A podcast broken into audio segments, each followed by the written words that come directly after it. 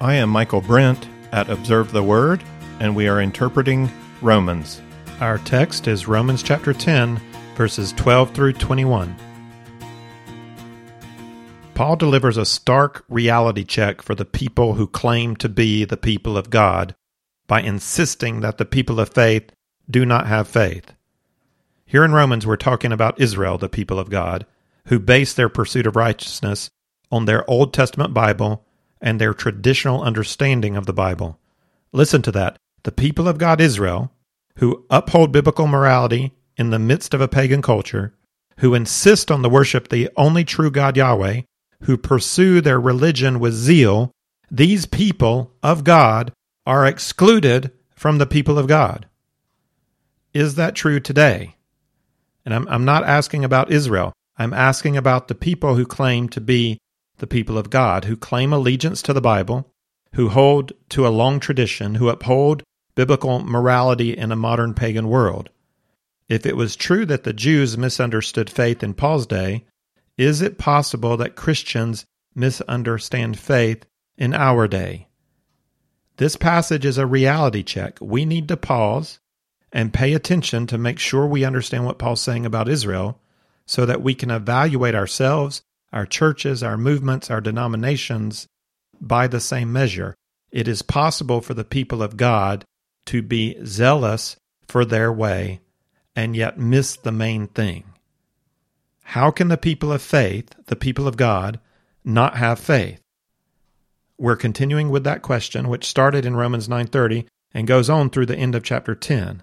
We got halfway through in our last lesson. We're able now to consider the larger argument. I'll set up the whole, and then we'll focus in on the part we did not get to yet.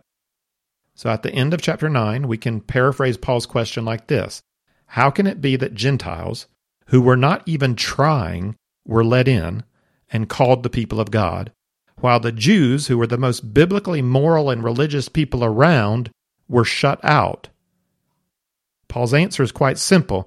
The Gentiles accepted by faith God's plan of salvation, while the Jews, the people in the know, rejected that plan of salvation, holding stubbornly to their own understanding of the Bible. They understood the Bible requiring the pursuit of righteousness. That sinner's owner has its locus in Israel. They would say it's fine to let in Gentiles as long as they pursue righteousness in the Jewish way. Paul says they stumbled over the stumbling stone, Jesus. Then in the beginning of chapter 10, Paul admits about the Jews that they have an impressive zeal. They're very religious.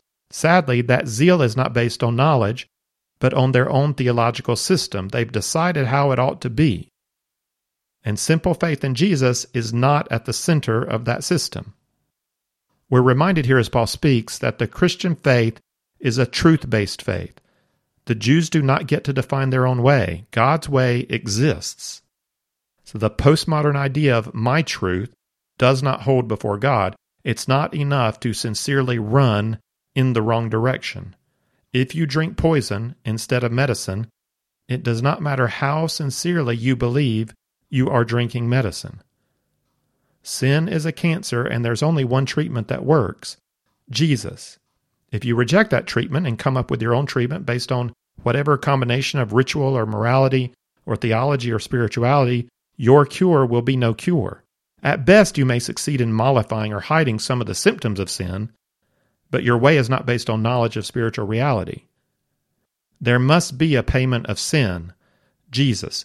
There must be a victory over death, Jesus. There must be reception of the gift of grace, Jesus. There must be submission and trust to your Savior and Lord, Jesus.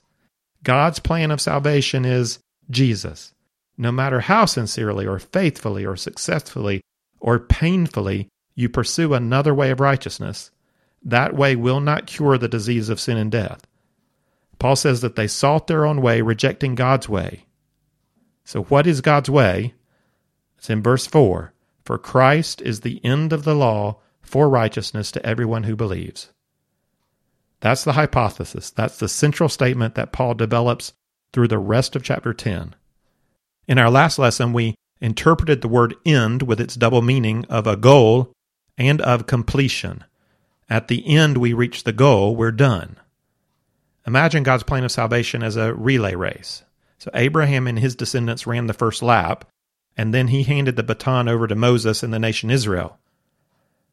And in the Old Covenant, Israel ran the second lap, running the whole way towards Christ. And when they came to the exchange zone and passed the baton to Jesus in the church, the law came to an end. It completed its purpose to bring us to Christ, who is both the goal and the completion of the law. That lap is over. Now we should be running together, Jew and Gentile, as the body of Christ. I also argued that the best way to read the word for in that verse is as a logical connector, like you find the NIV translations. So verse 4 means this Christ is the end of the law, the fulfillment and completion of the Mosaic covenant, so that there might be righteousness for everyone who believes. For those who believed before Jesus, those who believe after Jesus, for those who are Jews, and those who are Gentiles. Jesus makes righteousness possible. It is the righteousness that comes by faith, and it is available to all. Now, in verses 5 to 21, Paul develops this statement about Jesus that Jesus is the fulfillment and true source of righteousness for all who believe. First, Paul looks back to what the law of Moses says, and then he brings us forward to the time of Christ. And by way of introduction in verse 5, Paul points out from the law of Moses that righteousness based on law is accomplished by actually doing the law.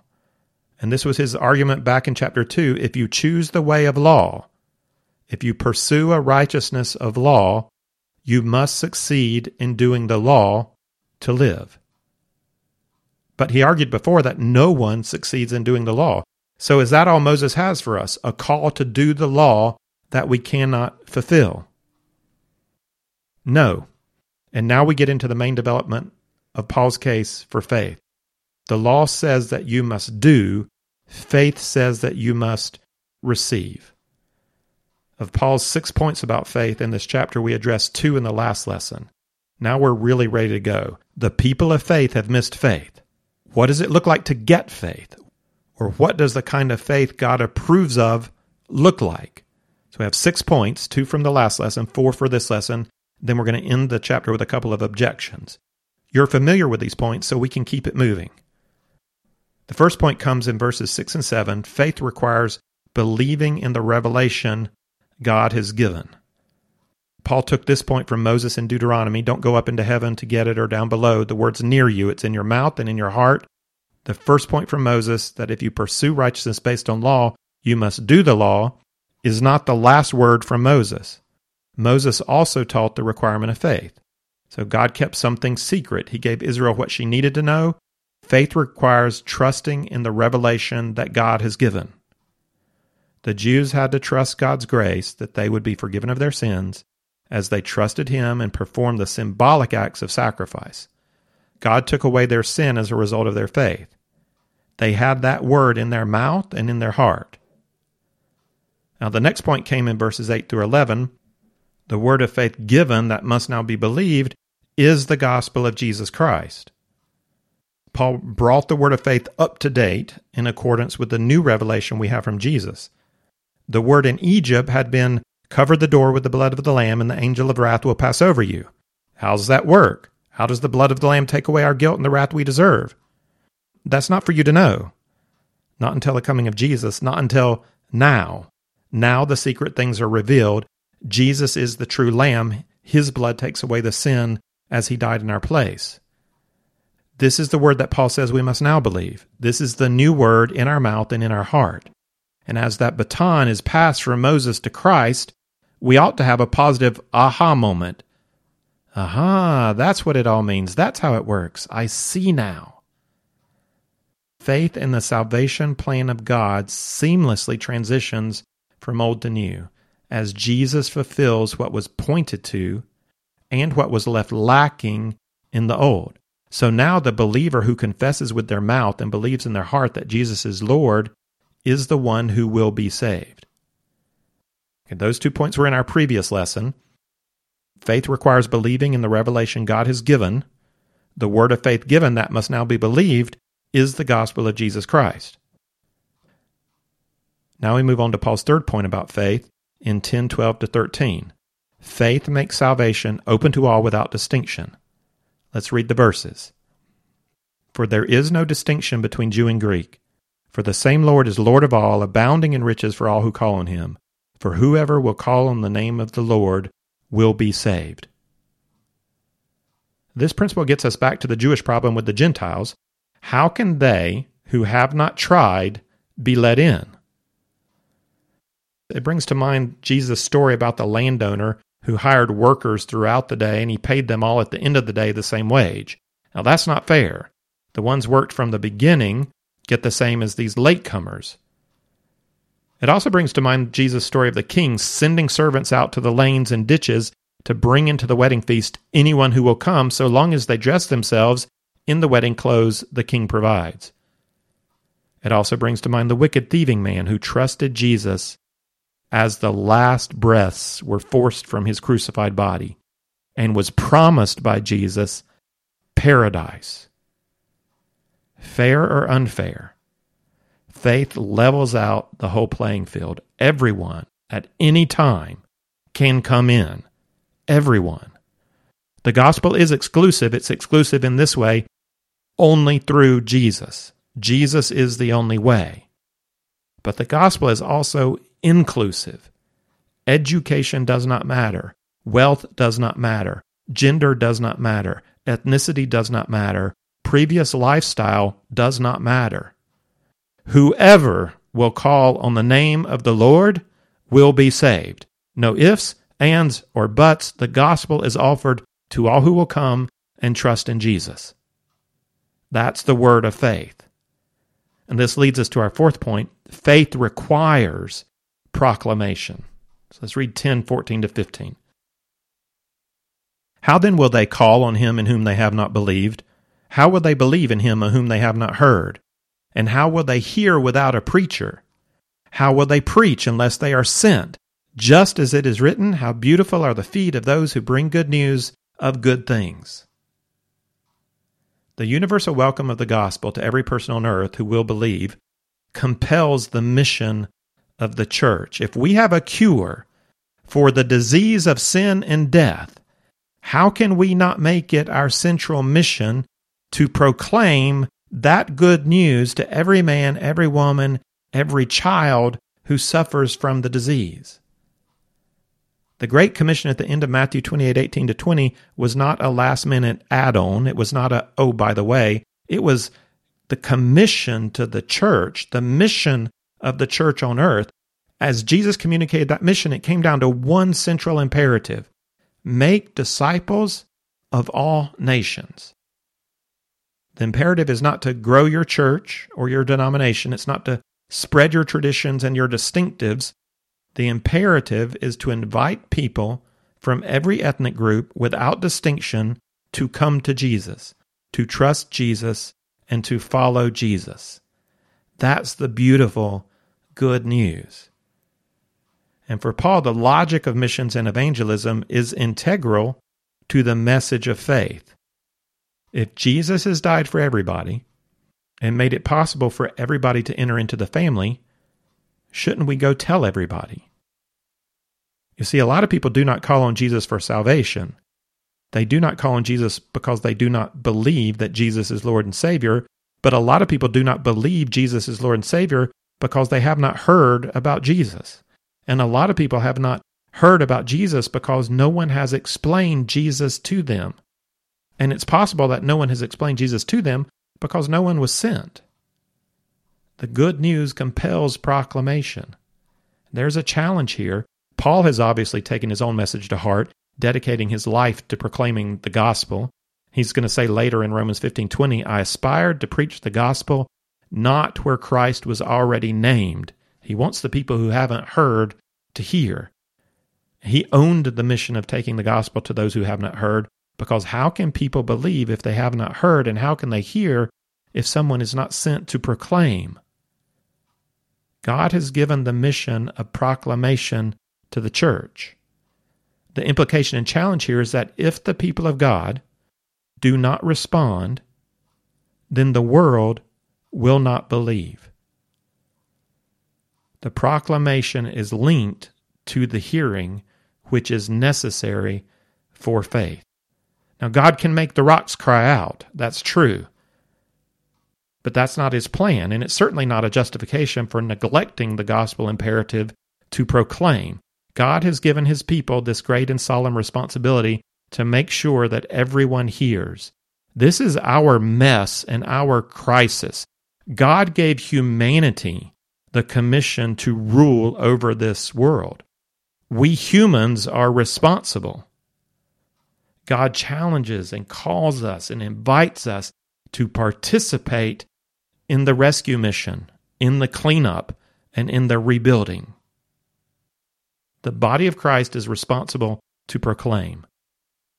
This proclamation must come by words. It should be supported by a lifestyle of growth in Christ. Word and behavior need to be an integrated message we should not have word without behavior, but then we can't have behavior without word. People need to hear, and that's our responsibility. Now, even with all that said, we also recognize that proclamation is not a guarantee of salvation. And that's point five. Faith is not understanding the good news, but receiving the good news. So let's read verse 16. However, they did not all heed the good news, for Isaiah says, Lord, who has believed our report. They heard, but did not heed. They understood, but did not receive. They listened, but did not obey. Faith requires a personal act of will by which an individual yields to Jesus Christ as Savior and Lord. And in Paul's day, the Celts of England might be able to argue, How could we have believed? We did not hear, and no one was sent. Paul's focus is not on Gentile peoples in this passage. He's not talking about the Celts. His focus is on Israel. The people of faith did not miss faith because they had not heard of Jesus Christ. They missed faith because they did not heed. Hearing's not enough. Hearing must be followed by receiving by an act of true faith. As we should expect by now, Paul's choice of Old Testament reference here is not simply a choice of nice phrases that fit into his argument. Paul draws from Isaiah not just to express his argument, but also to support and deepen his argument. He quoted from Isaiah 52 7 in verse 15 how beautiful are the feet of those who bring great tidings of good things. Then in verse 16, he quotes the next chapter of Isaiah, Isaiah 53 1, Lord, who has believed our message? And the immediate expression works in Romans. You know, we don't have to go back to Isaiah and we get Paul's point. Blessed is the person who announces the gospel of Jesus, but not everyone will believe that message. So it makes sense without us turning back to Isaiah.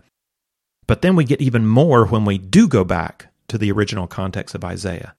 The quote about beautiful feet comes from Isaiah 52, and that's a chapter of joyful announcement of salvation for Israel from captivity in Babylon. God will bring the people back to Jerusalem. Blessed are the feet of the man who brings that news. We're delivered. We're going home.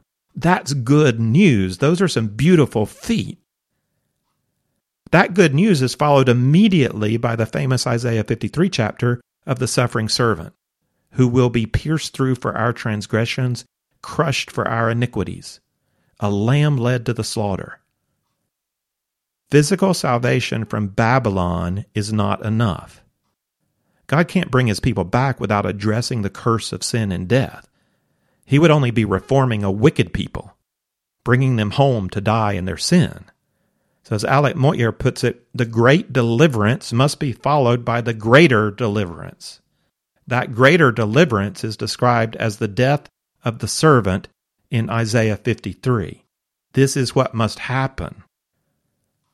This is the prophecy about which Paul quotes, Who has believed our message? Israel was ready to receive good news of salvation, whether in earlier days from Babylon or present days from Rome, they were ready for deliverance for whoever was oppressing them.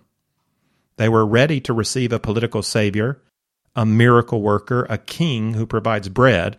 They were not ready to receive a crucified Messiah, pierced and crushed like a lamb to the slaughter. And they were not ready for a Savior who opens the door to every person without making them pass through Israel as the gatekeeper. They heard the gospel of faith in Jesus. They were not ready to heed it. Point six is a summation to this point, focusing on the idea of hearing. Faith comes from hearing the word of Christ. That's verse 17. The word of Christ is God's plan of salvation. Faith comes from hearing the word of Christ. Paul simply makes the statement. I think we could read a lot into this one verse. We could recognize the previous points that hearing happens when people go out and proclaim, and that hearing is not enough but must be followed up with faith.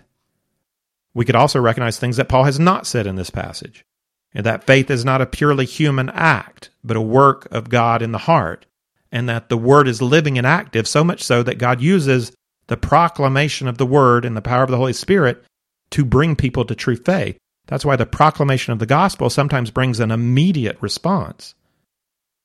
Paul does not say those things here. The point here is a, a simple point aimed at Israel. Faith comes from hearing, and hearing by the word of Christ. The people of Israel have been called to trust in God's plan of salvation.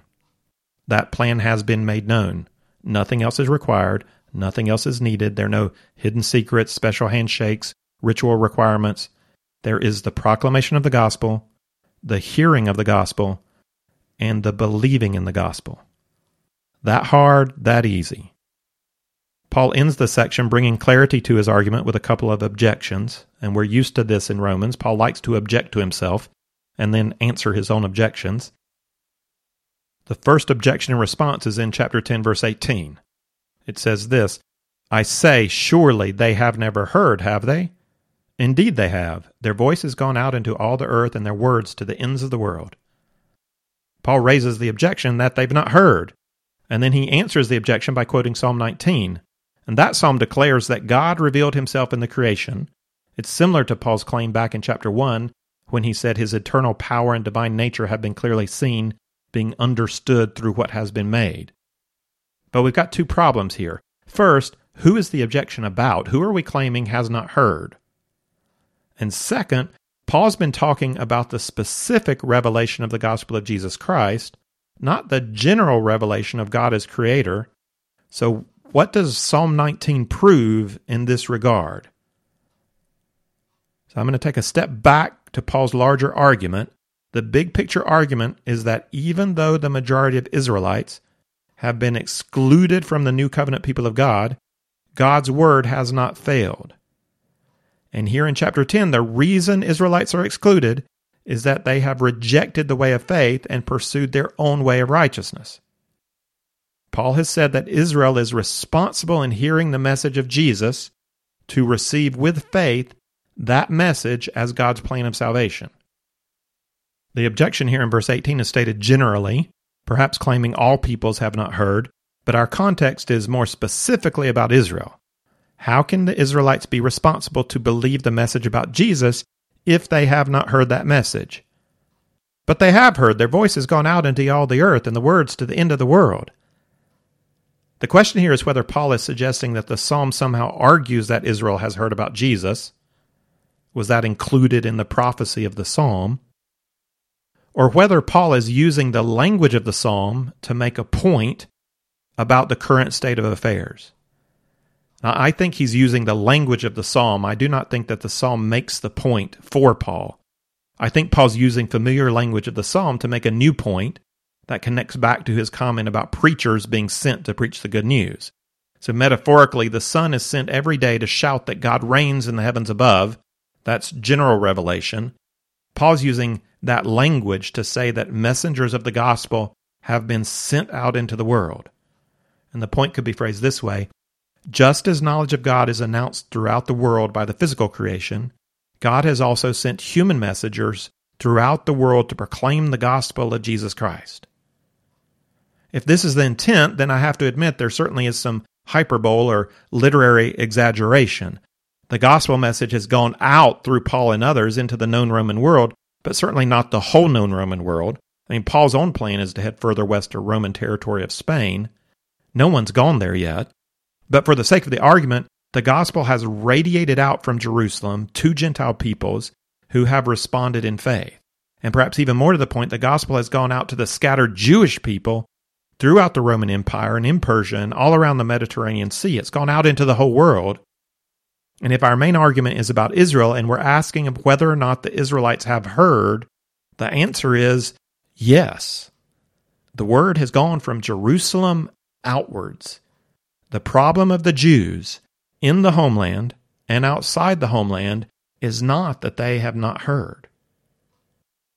This brings us to the second objection in verse 19. But I say, surely Israel did not know, did they? And Paul's response is essentially this knowledge is not the problem. Moses and Isaiah foretold what would happen. God planned to invite the Gentiles in, Israel would be jealous, and the Israelites would stubbornly refuse to accept God's plan. Here's how Paul says it in verse 19a through 21. First, Moses says, I will make you jealous by that which is not a nation. By a nation without understanding will I anger you. And Isaiah is very bold and says, I was found by those who did not seek me. I became manifest to those who did not ask for me. But as for Israel, he says, All day long I have stretched out my hands to a disobedient and obstinate people. The problem for Israel is not a lack of hearing and not a lack of understanding. The problem is in the heart. The problem is a refusal to accept the way things have turned out. They do not want the Messiah to be a crucified Messiah. They do not want Gentiles invited in without coming through Israel. And they do not want a righteousness that you do not have to work to obtain. The image of stubborn disobedience takes us back to Paul's original thesis in Romans 1:16 to 17, which includes the statement from Habakkuk, "The righteous will live by faith." And you remember way back in lesson 3, Habakkuk rejecting God's plan of salvation at that time for Israel, a plan of cleansing wrath through Babylon, with only a remnant being saved. Habakkuk took his stand on the wall, planting both feet firmly, challenging God and God's plan. In the end, Habakkuk's heart changed. He saw the coming army as God's justice and eventual deliverance. Finishing his prophecy, Habakkuk wrote these words of faith I must wait quietly for the day of distress. Yet I will exult in the Lord. I will rejoice in the God of my salvation. The Lord God is my strength, and he has made my feet like hinds' feet, and makes me walk on high places. That's a heart of faith. The challenge was voiced anew in the day of Jesus. This is the way of salvation. Will you accept Jesus Christ as the end of the law and the answer to your cry for deliverance? Israel ascended as a people onto the wall, firmly planted their feet in opposition to God's plan, and still obstinately waits for God to change his mind that ends the chapter, but let's let's conclude with our own reality check. First, our six points. The principle of faith says you must receive. And point one, faith requires believing in the revelation God has given. Point two, the word of faith given that must now be believed is the gospel of Jesus Christ. Point three, faith makes salvation open to all without distinction. Point four, faith requires proclamation. Point five, faith is not understanding the good news, but receiving the good news. And point six, in summation, faith comes from hearing the word of Christ. Now, here's a simple but important observation faith is not something expressed by a group. If we say a group has believed, what we mean is that many individuals have expressed personal faith in Jesus Christ. These individuals were either already part of some group, like the Samaritan village that responded to the woman's testimony and came to Jesus, or these individuals were separate, but because of their common faith, joined together as a group, like a local church. The group does not have faith. The group is made up of individuals who must have faith.